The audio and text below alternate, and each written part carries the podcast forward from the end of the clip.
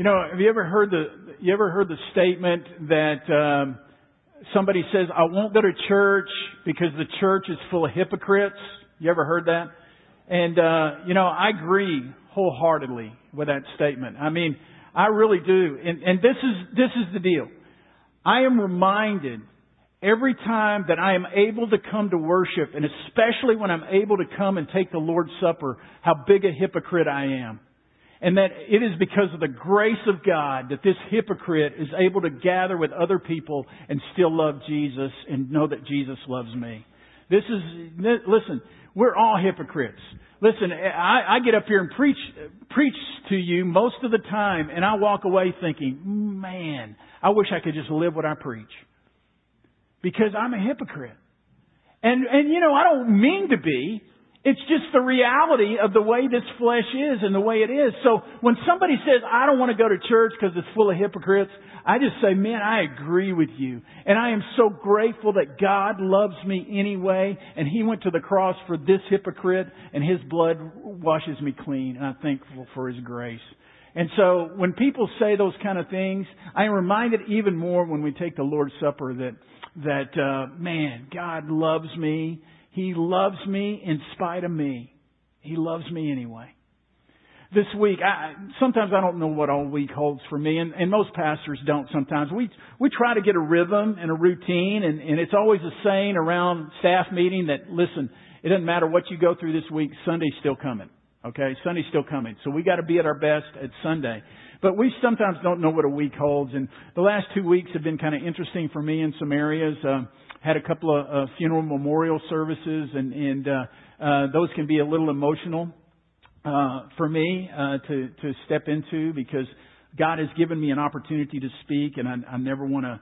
Uh, take that for granted uh, in how that happens. But this particular week, um, uh, there were two occasions that going into the week, I did not know were going to be there, but there were two separate occasions uh, this week where I, I had an opportunity to sit down with two men separately, not on the same day, and these men don't even know each other, um, other than I know them.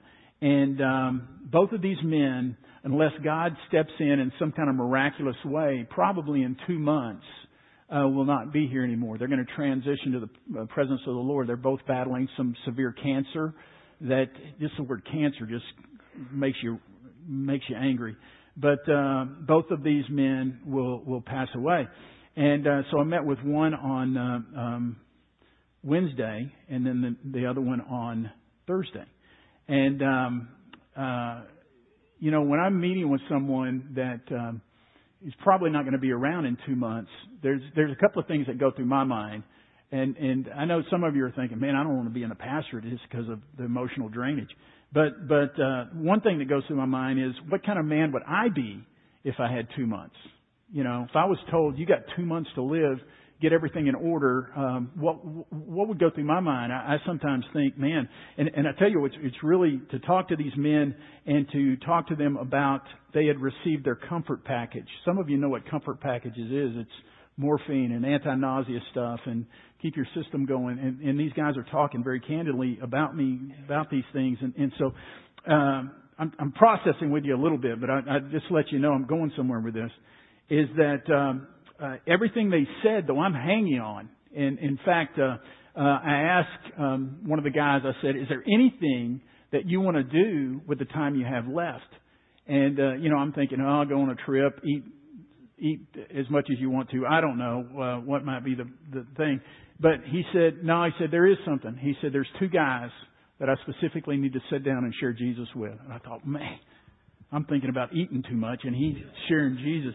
Um, and so, you know, we talked about that. And then the other guy, um, um, Lord just put it on my heart to go and have communion with them, uh, with he and his wife. Um, um, knowing he was in the situation that he's in, and and to hear. So, in other words, when when somebody is going to step out of here, and they know they're going to step out of here, unless Jesus just heals them, they they've come to grips with that. So everything they say, man, I'm just hanging on what they're saying, and so um, uh, it made me think about even Jesus knowing that the end was coming for him. Okay? He knew that the cross awaited him. Now the disciples didn't have a clue, but everything he said, and we know it, everything he said in those last days to me are of incredible importance. Okay? And so I was reading in Luke's gospel the other day, and let me just read it. It was in Luke uh, chapter 22.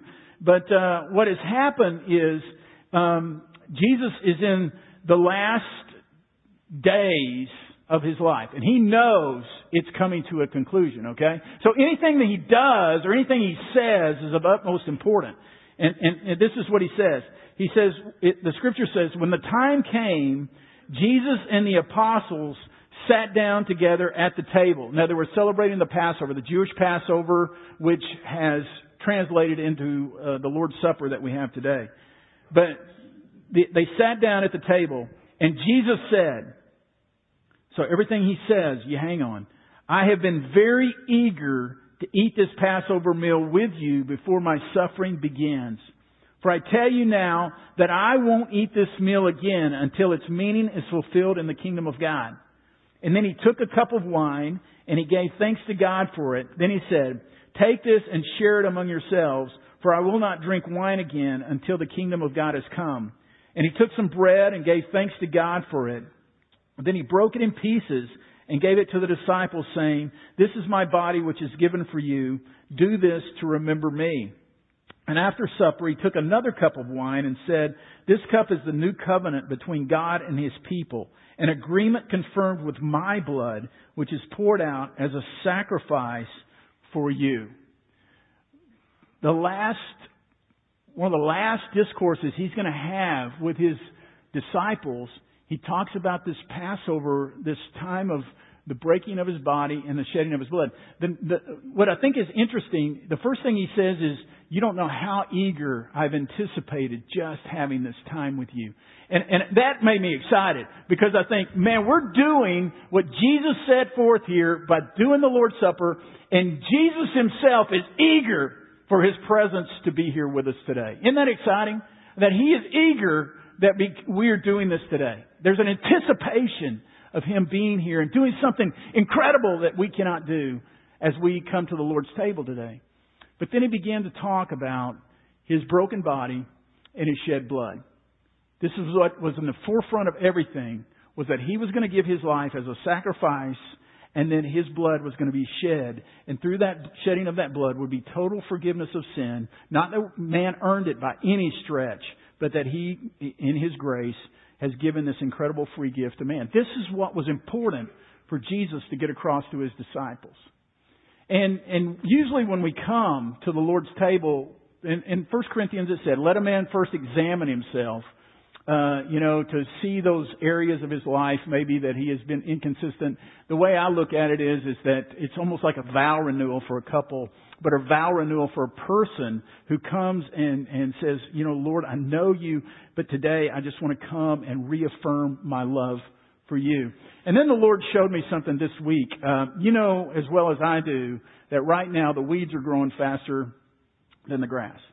And so we have to mow weekly so that the weeds don't get out of control and, and that kind of thing. And I was talking to my next door neighbor and, uh, she, uh, her weeds are, uh, uh kind of out of control. And she says, man, I just mowed and I got to mow again. I thought, yeah, yeah, you do. And, uh, uh, and, uh, but I was mowing my yard at the time too. I mean, it's just kind of, well, y'all know what I'm talking about.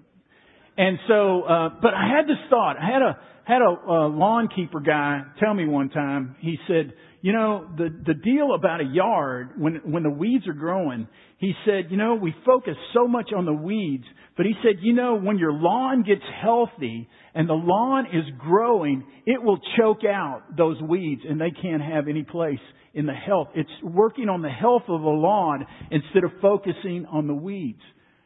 I thought, man, that's good. And then I thought about that in our lives today. That, that we come in here and, and sometimes we come to the Lord's table and I get up here or somebody gets up here and said, you need to examine your life. So what do we do? Oh, I lusted this week. I told a lie. I cussed and I shouldn't have cussed. There's pride and we start focusing on the weeds in our lives. And then when we focus on those weeds, we say, God, I give you my weeds And then what we do is we try to flesh out going and taking care of those weeds. You know, I've got a lust problem, so I'm going to recommit myself to overcome lust. And it just gets bigger and bigger and bigger because we're focusing on the weeds. What I want to do today is I want to set you free to not focus on your weeds, but let's focus on the lawn a little bit. I want to focus on our love relationship with Jesus Christ. I know that when our love relationship with Christ is where it's supposed to be, that those weeds seem to die away. It's, it's like any man that struggles with a, a um, an addiction to pornography or, or uh, womanizing, that when his love for his wife is where it needs to be, those things are a distant thing. Not saying temptation isn't there. I'm just saying the love for the wife surpasses anything that's going to come in there. And so it's the same way when our love relationship with Jesus Christ is where it needs to be, then it seems like the things of earth do grow strangely dim. It's like those things seem to find a way. But when we're always focusing on, God, I'm so unworthy. God, look what I did. God, oh, I've screwed up again. God, this sin keeps dogging me. God, this is the way it is. We're always focusing on that instead of focusing on that God loves me and He wants me to love Him. And it's just in that love relationship that I find a healthy lawn. And that healthy lawn is just a matter of time before it kills the weeds. And so what I want to do just for a few moments today is this. How's your love life? I don't, I don't mean with your wife or your, or your husband or your boyfriend or girlfriend. I mean, how is your love life with Jesus? Let me help you a little I want you to know that He loves you regardless. He loves you on your best day. He loves you on your worst day. He loves you when you've just screwed up royally. And He loves you when you've just done the kindest deed you could ever do. He loves you. He loves you when you're trying to earn it, and He loves you when you're resting in His grace. He just loves you.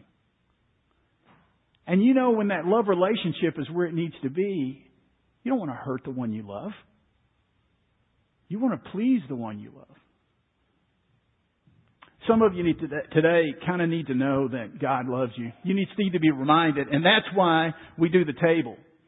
The table is not to remind you of how rotten you are. The table is to remind you and how much God loved you by sending His Son Jesus to die on the cross and His grace covers every sin you will ever commit. I was talking to somebody the other day, and and uh, we were just talking about how sometimes our kids screw up. I, I screwed up, and I'm sure my parents thought he's a screw up. And I, and you know sometimes we just say that about our kids, but you know the Lord laid something on my heart. You know is that when I was when I was eight, I came to Christ. I was a kid. I mean, I, I knew I knew I needed Jesus. I knew I was going to hell without Jesus, and I I needed Jesus Christ, and I needed His love and forgiveness. And so I committed my life as an eight-year-old boy the best way I knew to follow after Jesus Christ. I was baptized. I did everything. I started growing in that faith, even though it was minuscule at the time. I started growing in that faith in Jesus Christ. I remember it distinctly. I have not doubted uh, very much about that day. Now I know it's, it's a birthday spiritually for me. Do you know the truth is this? I've committed my worst sins since I was eight than before I was eight. Do you know how many of my sins were nailed with Jesus to that cross? All of them. Even the ones that I still haven't walked in yet. All of them. How's your love life with Jesus? I mean, how's it really? Because I really believe that when we focus on that love relationship, it's amazing how the weeds seem to go away.